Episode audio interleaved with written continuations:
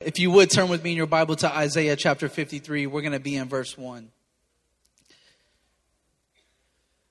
How many of you been enjoying this series on prayer? Man, was that last week amazing? Oh, that was amazing. That story of Rizpah has just resonated all week with me. What a word from our pastor. And so this morning, I, I want to continue in our series on prayer. I want to talk to you about prayers of agreement. Someone say prayers of agreement. Come on, say it like you had some breakfast. Say prayers of agreement. That was better. Before we even begin to talk about agreeing with one another in prayer, how many of you know that the most important person we need to agree with in prayer is God? Isaiah 53, verse 1 says this He says, Who has believed our report, and to whom has the arm of the Lord been revealed? Someone say, Amen. God actually looks for and searches for those who will believe and trust him, but those who will agree with what he has spoken. In Ezekiel 37, how many of you are familiar with the story when God shows Ezekiel the, the valley of the dry bones? And he says, do you believe that these bones should live? And he said, and Ezekiel replied, he said, you know, Lord. And the Bible says that Ezekiel agreed with the word of the Lord. And God told Ezekiel, I want you to prophesy over the valley of dry bones. Amen. And we know we know the rest is history.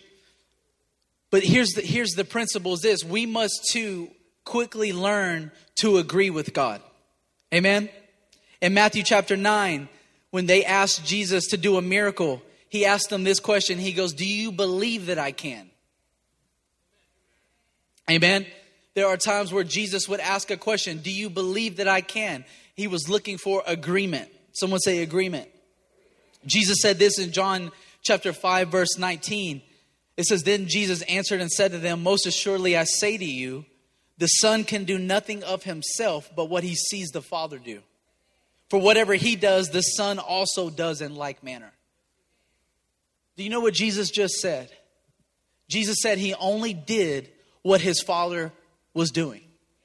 He only did what he saw his father do. That means all Jesus did was come into an agreement with what the Father was doing. Between the Godhead, the Father, the Son, the Holy Spirit, there's agreement. And God looks for those who will agree with His word. Amen. God looks for those who will agree with Him in prayer concerning His word. Amen. And, and here's what's so important is this we've got to learn you know, God doesn't force us. And, and I don't want to use the language uh, of we should. I mean, I'm sorry, we should. I don't want to uh, use the language that he forces or, or be forceful. It's a choice. We have to choose to agree with God's word. And here's the thing we ought to learn to agree with God's word even when we don't see how it's going to happen. Amen. Come on, how many of you been walking with the Lord long enough? You have you have learned this. I gotta I have learned that I have to agree with God's word before I feel it. I can't wait for my eyes to see it. I can't wait for my emotions to feel it. I, I, I have even learned this. I need to agree with God's word even when I don't understand.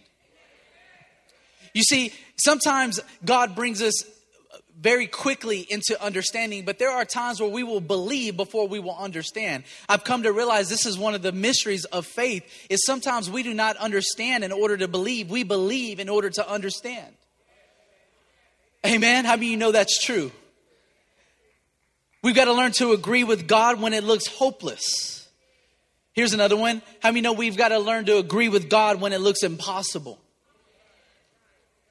The Bible says in Hebrews chapter 11 that by faith, Abraham obeyed God and left the land which God was calling him to, to journey to a land that God promised. But the Bible says that Abraham didn't know where he was going.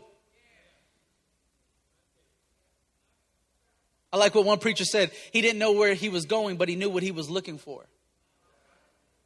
Amen. God is looking for people who will agree with his word. Say amen. Daniel chapter 9. I'm just building my case. Are you with me? Daniel chapter 9, it says this, verse 1. If you, if you have your Bibles, or they're going to put it on the screen. It says, In the first year of Darius, of the lineage of Medes, who was made king over the realm of the Chaldeans, it says, In the first year of his reign, I, Daniel, understood by the book books the number of years specified by the word of the Lord through the prophet Jeremiah, that he would accomplish 70 years in the desolation of Jerusalem. Listen to what the Bible says. And it says, Then he says, I set my face toward the Lord. Someone say, toward the Lord. To make requests by prayer and supplications with fasting, sackcloth, and ashes. He said, I prayed to the Lord my God and made confession and said, O Lord, great and awesome God who keeps his covenant and mercy with those who love him and with those who keep his commandments. Someone say, Amen. This is an incredible story because what the Bible is telling us is that Daniel is reading the, the scriptures. He and he the Bible says he comes to an understanding by just the reading that the prophet Jeremiah said Israel would be in captivity for 70 years. Amen. And and Daniel's looking at his at his calendar and he said, Hey, listen, we're coming on 70 years really quick. But it's interesting, Daniel didn't do what so many of us often do. Daniel didn't say, Well, if God said it, it's going to happen. Well, if it's God's will, it's just going to find its way into my life. The Bible says Daniel set his face. He fasted and he sought the Lord, even though the Lord promised according to the prophet Jeremiah, that it would only be 70 years in captivity, Daniel said, I'm going to take this word. He goes, I'm not just going to wait for it to fall in my lap. I'm not just going to wait for it to magically appear. He said, What I'm going to do is I'm going to lay a hold of it in prayer. I'm going to petition God to keep his word. And see, what Daniel did was Daniel came into an agreement with what God had spoken concerning Israel. I, I want to say this about your life. I don't know if you know this or not, but there are things that God has promised over you. There are things actually, if you could see into the Spirit, I'll, I'll venture as far as to say this. If you could see into the Spirit right now, there are things that God has in store for you. There are things coming your way. There are things that God has planned for you. But God is waiting for you to agree with Him in prayer concerning things for your life. I'll never forget, I heard a prophet share this story, and, I, and I, it always stuck with me. And he shared this, I forgot his name, but he said God showed him one time, I think it was in a dream, all of these storehouses in heaven. And God, and he asked God, he said, God, what, what, what are all these storehouses? He goes, Look. And he said, he, he said, in these storehouses, he saw shelves.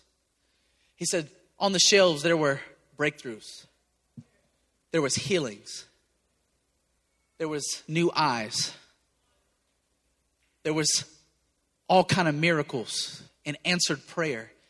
He said, These are things my people never contended for. What are the things that God wants you to contend for over your life? What are the things this year that God wants you to contend for over your family? What are here? Let's let's take this further. What are the things that God wants us to contend for for this city? What are some of the things that God wants us to contend for over this nation? See, God is waiting for people who will agree with Him in prayer and come into an agreement with His plans and His purposes for our lives. How many of you know that's true? Say Amen.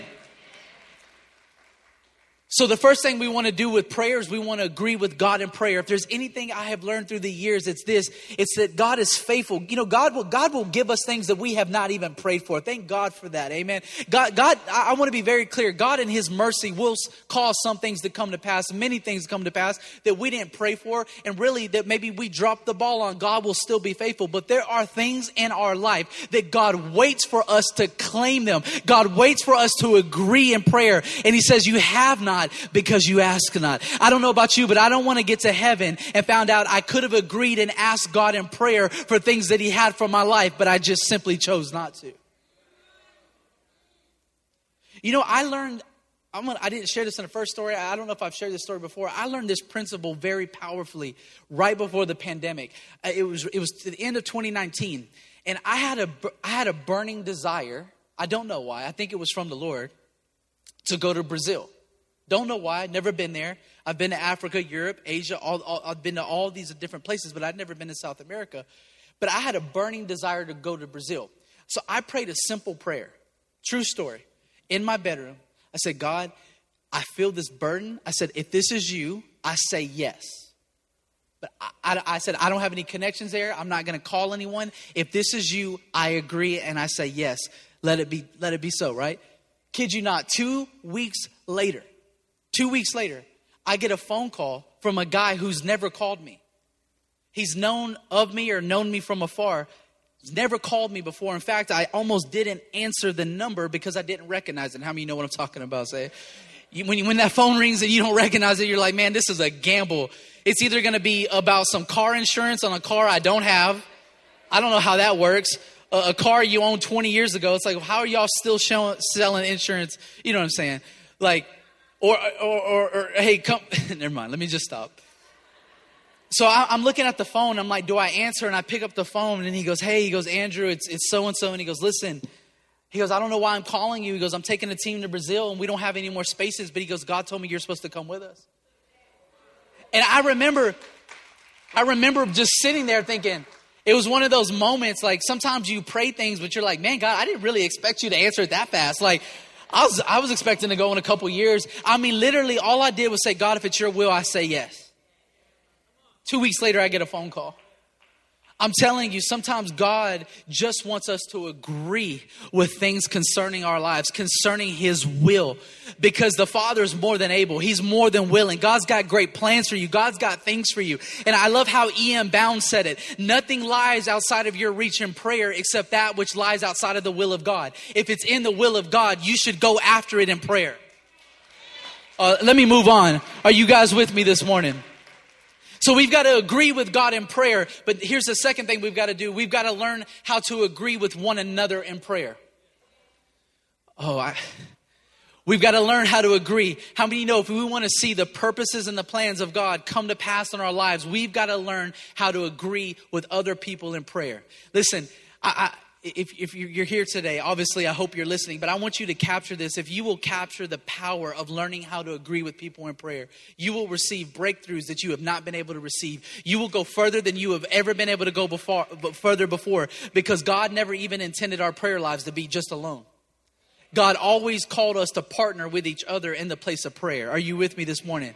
Turn with me to the book of Matthew, chapter 18. 18, verse 18. And Jesus said this Assuredly, I say to you, whatever you bind on earth will be bound in heaven, and whatever you loose on earth will be loosed in heaven. Jesus said, Again, I say that if two of you agree on earth concerning anything they ask, it will be done for them by my Father in heaven. For where two or three are gathered together in my name, someone say this I am there in the midst of them. Jesus said, Touch and agree. Touch and agree. Someone say, touch and agree. He said, if you will agree on anything, and, and I love that Jesus sets this up. He sets this up that, hey, I need you guys to come together and agree on something so that it can be done. So there are certain things, there are certain breakthroughs, there are certain things that God wants to be done that He will only do when we come together and pray. And you know what's crazy is this is I learned this lesson years ago. It's this is actually deeply embedded in the scripture. In fact, this is deeply embedded in the Jewish culture. You you ever notice that when Jesus gives the, what we call the Lord's prayer, you notice that Jesus never said pray like this, my Father who art in heaven. Jesus said pray like this, our Father. It was actually a community prayer. And I'll never forget, I started to understand this, this, this prayer culture within the Jewish community when I went to Israel years ago. And I'll, I'll never forget this because this, this was like a powerful, like, it was very simple, but it was a powerful revelation for me to see it in front of my eyes. I was on the airline, and here's what's so crazy about going to Israel you will start to encounter the scripture and encounter things before you ever even land in the in the country because we're on the plane, right? And I'm flying the uh, Israel airline. It's called El Al. And we leave from Newark and we're flying to Jerusalem. And it's a long flight and we're flying through the night. So, you know, catching some shut eye. And you know how everyone shuts the thing. Well, all of a sudden, the sun starts to come up and somebody flips open the shade. First of all, I'm going to be honest, my first reaction was not like, yay, my first reaction is like, are you kidding? How many of you have ever been on the plane and there's that one person Everyone else is sleeping, but that one person wants to open the window. And how many know when the plane is pitch dark, when one person opens the window, it's like. So I'm like, all of a sudden, I see this window open, but all of a sudden, I see all the windows open. Then, and I've never seen this, and I still haven't seen this since, I see all of these Jewish, Orthodox Jewish men stand up. And I knew they're Orthodox because they got their hat on, they got the black suit, they got the tzitzit, you know, it's uh, the, their tassels, they got the, you know, you can just tell they, they're Orthodox, they got the beard and the side curl and all that stuff. And um, if, if you guys have ever been to like Brooklyn and certain parts of the country, you'll see large groups of Orthodox Jews, and they're always easy to spot. And um, so all of a sudden, though, all at once, they're getting up all over the airplane, and I'm kind of like, what's happening? Because everyone's getting up at once. I'm like, we're still in the middle of the sky, like everyone's starting to congregate, and I'm thinking, where's the stewardess? Because usually, y'all know if the stewardess, you know how those stewardesses are. If you're a stewardess, God bless you. But you know how it is. If, if more than three or four of us get back at the bathroom, there they are quickly. Hey, go sit down, sit down, two at a time. Three. I mean, usually there's some kind of order to the chaos, right? But I'm like, they're just they're just letting everybody stand up. But then I, I started to I, I watched and I realized they're getting stuff out of the glove department. They're grabbing their Bible. Then they're grabbing their leather straps that they wrap around their arm. And it started to hit me. Oh, these are their morning prayers. And they all go to one side of the plane and they're facing east towards Jerusalem. And I'll tell you, it was a real special. Listen, honestly, you know, being, you know, a Gentile Christian, this was real special to watch because you're seeing something that's ancient tradition right in front of your eyes. And and I, am I'm watching and I'm thinking, here they are facing towards Jerusalem. We're headed towards Jerusalem. I'm like, this is awesome. But here's what I noticed they were in groups and they had their Bible and they began to rock. And they would say their prayers. And you had fathers and sons. That, that was the thing I also noticed in Israel. Fathers were always grabbing their sons and their daughters and making them pray with them, especially the boys. They, and they would do this and they would rock. And here I am on El Al airplane in the middle of the Atlantic Ocean or over somewhere, and all of these Orthodox Jews are on one side of the plane, and they're facing Jerusalem, and they're just rocking. And I asked somebody, I said, Why do you do that? He said, Anytime we get a chance, we pray in groups of 10. And, and this is their language because they said, We believe that it honors Hashem when we come into unity and pray together. And you know, I sat in the plane and I thought, they, here, here they are, the, the, these blessed Orthodox Jews. And I love them. They're my brothers. I'm praying that they would taste the blessedness of the new covenant that me and you enjoy every single day. But here I am and I'm watching you. I'm watching them and I'm like, they get this idea of unity. They get this idea of corporate and agreement and prayer better than we do. And I'm thinking, and they're still in the old covenant and they got this understanding. And I'm sitting there thinking, if we ever get that passion that they have on this side of the cross and say, what think about what we have. What could we accomplish in prayer if we had that a passion to say hey would you come pray with me? Can we agree on god's word? I want to agree on god's word over our lives. We're not just i'm not just praying my father. I'm praying our father and you know what? I also learned a very valuable lesson, and this is something that the Jewish community can teach us about the scriptures. I learned this is that it's sometimes like, yes, we have our personal relationship with Jesus, so we pray, My Father. But see, God never intended for us to just get in a corner and say, God, would you bless me? Bless my four and no more. God always intended for us to gather. That's why he said, forsake not the assembling of yourselves as some do. Because there's something sacred. There's a blessing that God puts when not only we worship together, when we come together and when we pray together. There is exponential power and breakthrough available. God looks for people who want to touch and agree on some things. Amen. So I realized that God has a personal call of prayer over our lives, but He also has a corporate pray, a, a place of prayer over our lives. We were never meant to just pray by ourselves. And let me say this. Uh, I, this is later in my notes, but I want to tell you. You know a conclusion that I've come to.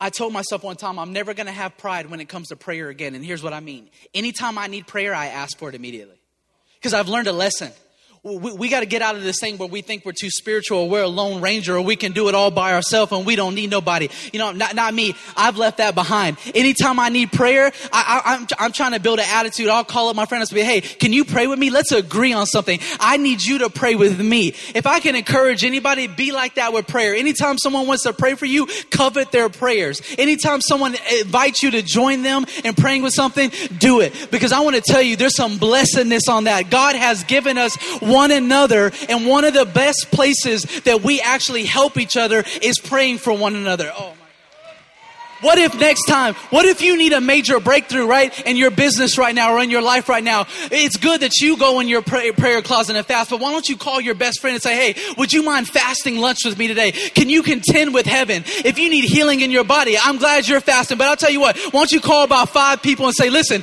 will you touch and agree with me? Can you, can we bombard the heavens today? I'm praying and I need a breakthrough. I'm telling you, there is power in this thing, man. There is power when we learn how to agree. So that I, I told myself I'm no longer going to do that thing. If I need prayer, I need agreement. I'm going to people. I, am that person. I'm the pastor that if they open up the line for impartation, I'm at the front of the line. I'm just that way about prayer now. I don't care. I, I, I believe too much in this power of agreeing with other believers in prayer. Someone say amen. So you may see me up here all the time. In fact, I did it a couple weeks ago. I came up here and I had one of them pray for me. I'm like, would you please pray for me? Because I don't know about you. I need it. We need it. And God is waiting to release things when we learn how to agree with one another in the place of prayer. But here, here, here's what I also want to show you in the book of Revelation. Would you turn with me to the book of Revelation, chapter 5? Is this helping anybody today? So we know that God often uses pictures and, and things that we understand in the natural to illustrate the spiritual dimension to us, right?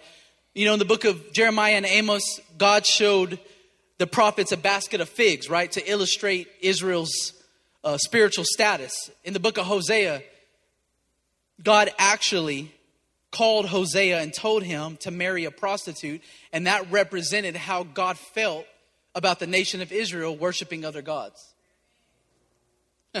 Some of us complain about stuff God's asked us to do. that one's a tough one.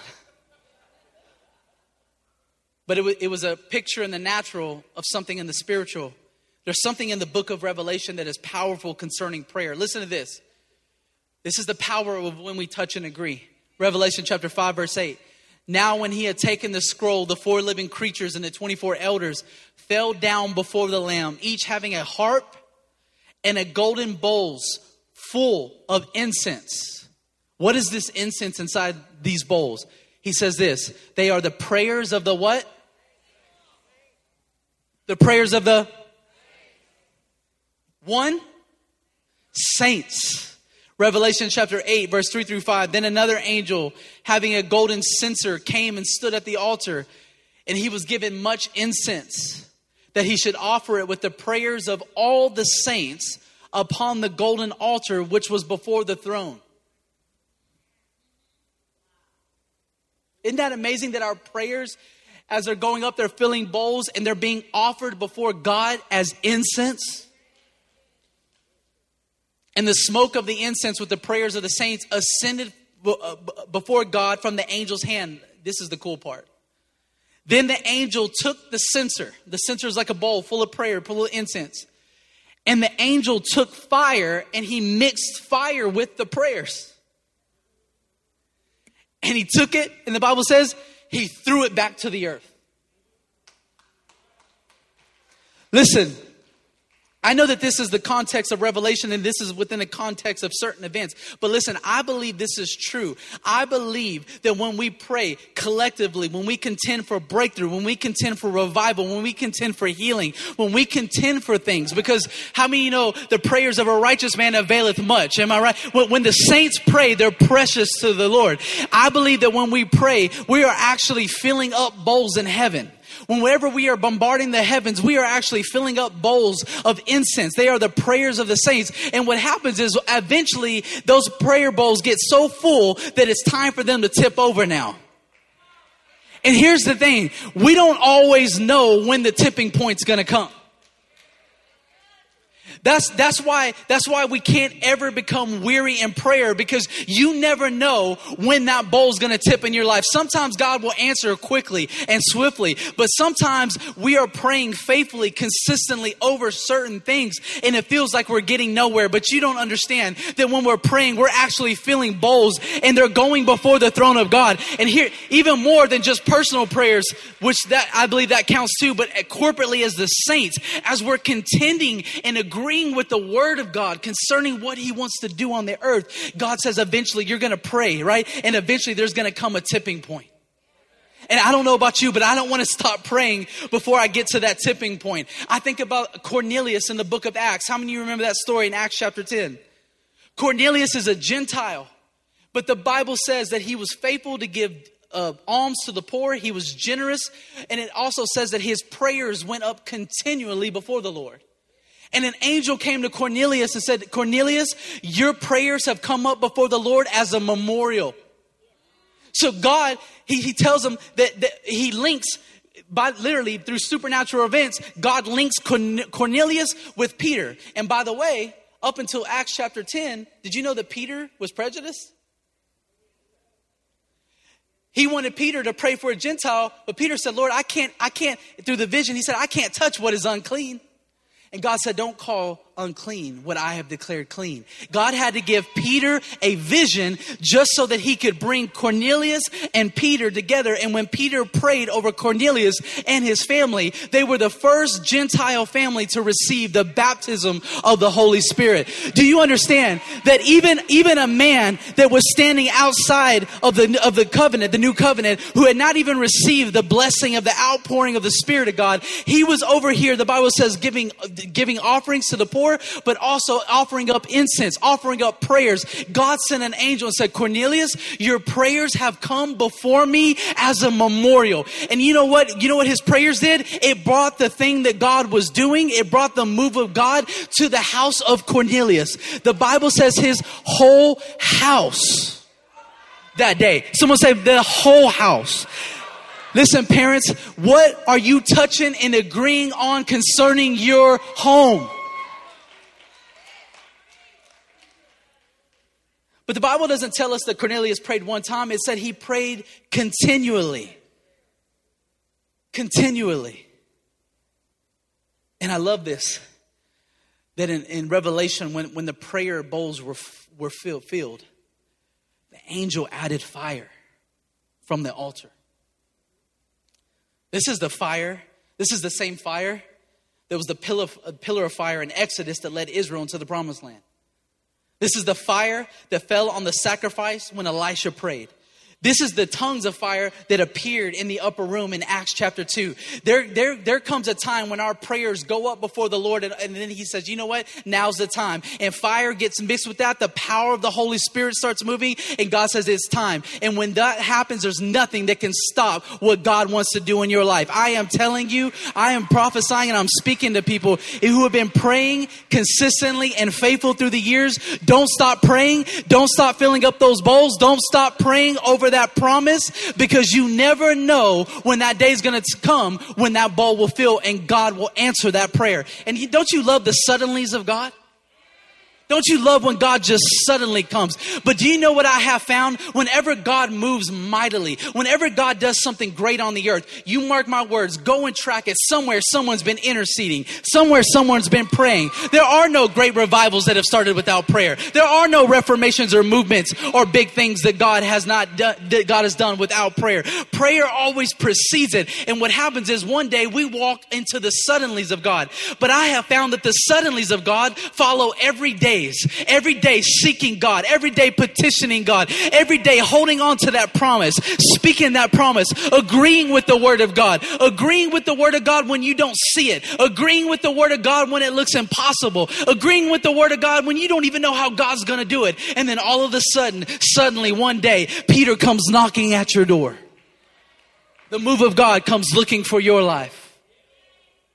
Amen.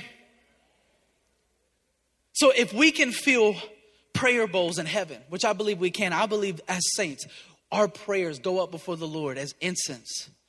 If we can feel them, then why are we not using this more to our advantage? Could it be that there are God things that God wants to do in this church, in this city, in our families, but God is waiting for us to come together and agree? Can I preach for five more minutes? Like I feel like it? I'm gonna tell you, number one, I'm gonna tell you why I think sometimes we do not use this beautiful gift of praying in agreement. Is number one, the enemy is already working overtime to discourage you in your own prayer life. And if you're discouraged in your own prayer life, you're least likely to join other people. But you want me to tell you what I've what I've learned? When you when you are the most discouraged in the place of prayer, that's when you need to go find somebody and say, "Listen, I'm not feeling it right now. I don't got the goosebumps. I don't even have the faith right now. But would you would you link arms with me? I have found out that when I don't want to pray, that's when I need to pray the most. And when I don't want to pray, I need to go get around other people that know how to pray. Amen. So number one, the enemy wants to discourage you from not only in your own personal life, but he doesn't want us to ever understand this secret. That one can put a thousand a flight, but two can put 10,000 a flight. Because he knows that if we ever understand that there is power when we touch and agree on something, he doesn't want us to figure it out. He wants us to suffer in silence, be isolated, feel cut off, feel rejected, live with offense, so on and so forth. And God saying, I, if, if only you could touch and agree. Someone say agree. But here's, here's another reason Sometimes we don't agree with one another in prayer. Division. Can I talk plainly for just a few moments? The spirit of the age that is out there right now is pure chaos. There is division rampant everywhere. That spirit is so strong, it's on everything. There is so much, there is so much offense to go around. Pick something. You could you could literally just scroll on social media like like like like the wheel of fortune and just land on a post and pick something to be offended about. Everyone's offended, everyone's anxious, everyone's worked up, everyone is just spun up, and you know what? We're, we're being played. Can I talk to us for just a few moments? You see, the because the chaos that is out there, the enemy wants that to get into the church so that we stay divided. Because if, if we ever unite, and, and, and listen to me, if we ever unite, especially in the place of prayer, things are gonna change. Things are gonna shift. They can't not shift. And so this is how the enemy works. It's very simple. Years and years ago, there was a, a, man called Alexander the Great. Most of us know who Alexander the Great was, but his father, Philip II, was the first to coin this phrase. He said, We need to divide and conquer. Later on, Julius Caesar would pick that up, and Julius Caesar would use this as one of his most precious military strategies. He said, You have to divide and conquer. Later on, Napoleon used it, and then Machiavelli, uh, Machiavelli who became the uh, Italian philosopher and thinker, it became a way of the Machiavellian way of thinking divide and conquer. Because the only way you can conquer people is truly to divide them. Amen? And one of the things that hinders the church from truly impacting the world is when division comes into the body of Christ, causing us to not coming to an agreement. And what we start to do is we start to give up our mandate. We take the position that if there's any kind of disagreement, or if they don't see things exactly the way I, they, I, I see it, or they offended me, or this person did this, we, we think that that gives us a reason to get out of alignment and out of agreement, and we don't realize what we're doing. We're giving up our mandate to be the salt and the light. And Jesus said the gates of hell would not prevail against the church, but if the enemy could come in and divide us, we can begin to give away our mandate. Please hear me this morning. I'm not telling I'm not telling you that there aren't important there are important things that we got to walk out and talk about. What I'm saying is this is that we are not going to solve it the same way the world is solving it. We we should not be engaging this the same way the world is engaging this. And you know one day I sat there and one day I turned on the news and this hit me so hard. I sat there and I watched the news and I flipped back between these different stations and I realized, you know what? We're all being played. We are. Because politics is built on division by its very nature. Because here's what has to happen in politics one side has to convince you that, that it's worse than it really is and that they're worse than you really think. This side has to convince you that they're worse than you think and it's worse than you think. And what's happening is we're both being played because they know the only way they can retain power is to get us all angry at each other. And what's happened is, is even over the last few years, it's begun to spill into the church. But God is saying, listen, we've got to leave that junk out there. We got to deal with stuff within the family the way that God has called us to deal with it. We've got to do things differently. We are of a different mind, a different spirit. And if we allow that to get in here, we're going to lose our salt. We're going to lose our ability to affect change out there.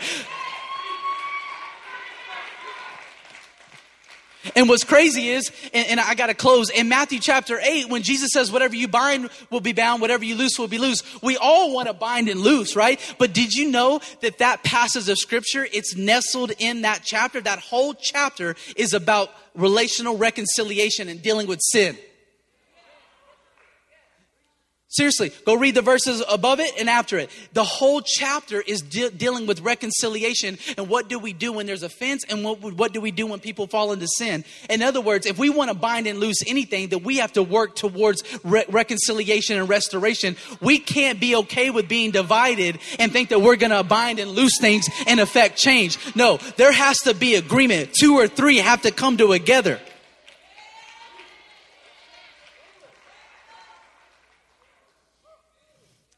We like the binding and loosing. We don't like the agreeing.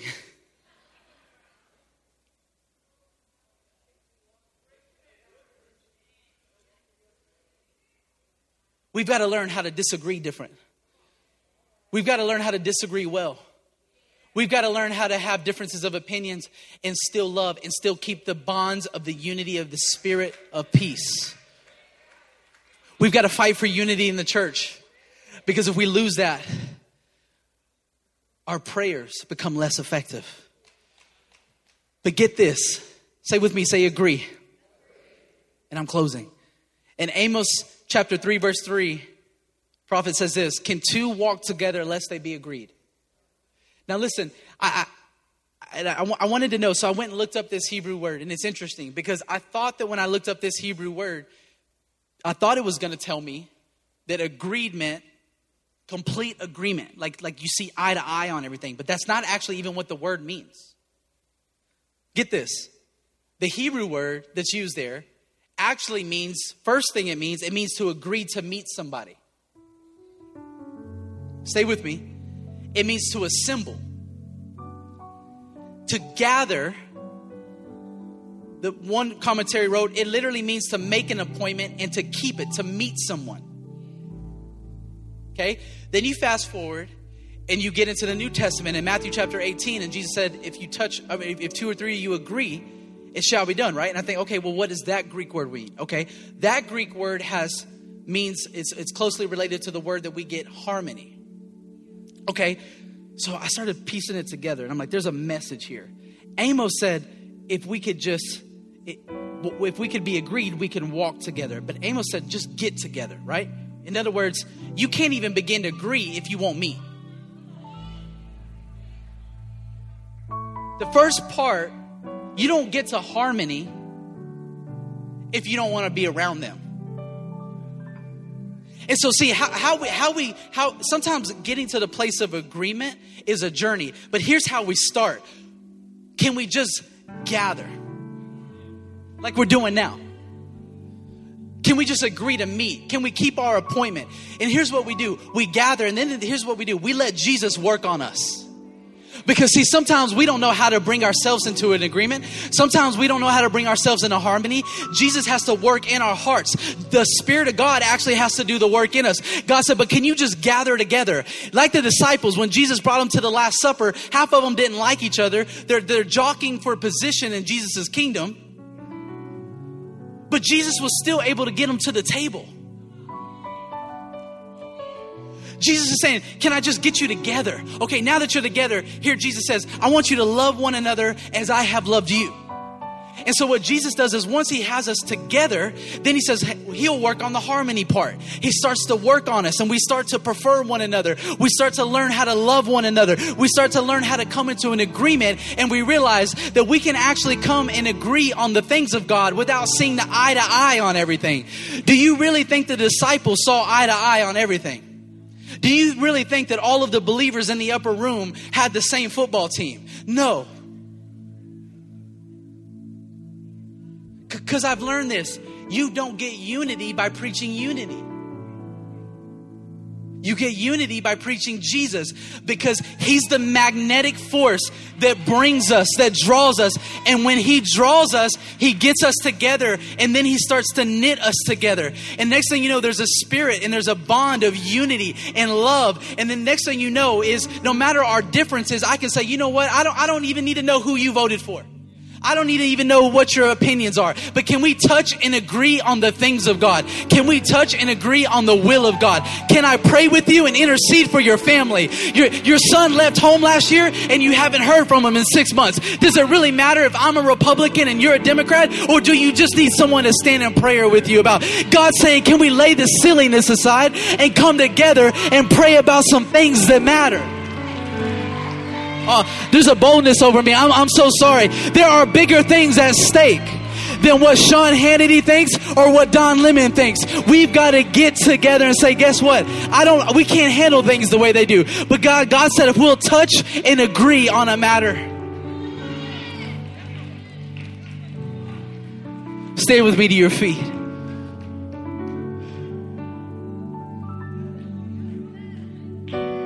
If we stop saying to the enemy, if we, I mean, if we start saying to the enemy, you can't divide us anymore. I'm going to love my brother no matter what. I'm going to love my sister no matter what. I'm going to come into a spirit of agreement no matter what.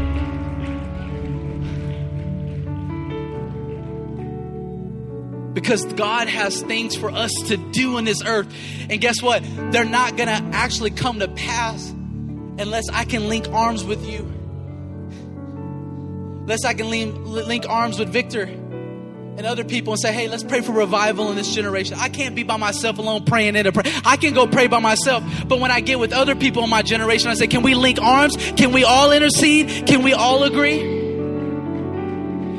Hey, family, parents, I know it's felt like a battle, it's felt like a war at times, but if you could bury the hatchet and say, you know what, can we start touching and agreeing and speaking the promises of God over our family? Can we start agreeing with what the Lord says about us, with what the Lord says about our home? What could God release?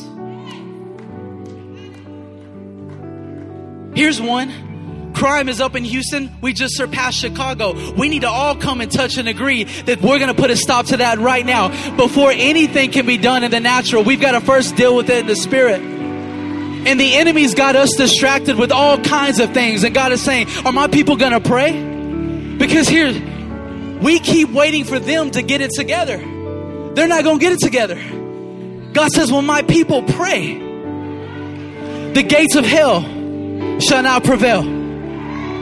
Where two or three are gathered in my midst, there I am. Whatever you bind, whatever you loose, whatever you agree on, my Father is going to do it. So, can we this year say, This year, I'm going to start standing on some promises over your family? How about this? God, we're going to agree with your word over Inspired Church this year.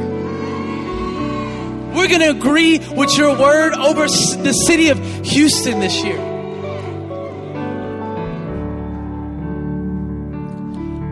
I'm going to end with this. Here's something we can all touch and agree on.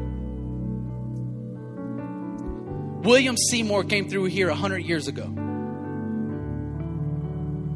carrying a revival. It's a true story. But he had to leave Houston because it was so divided. And he went to Azusa, and the rest is history, California.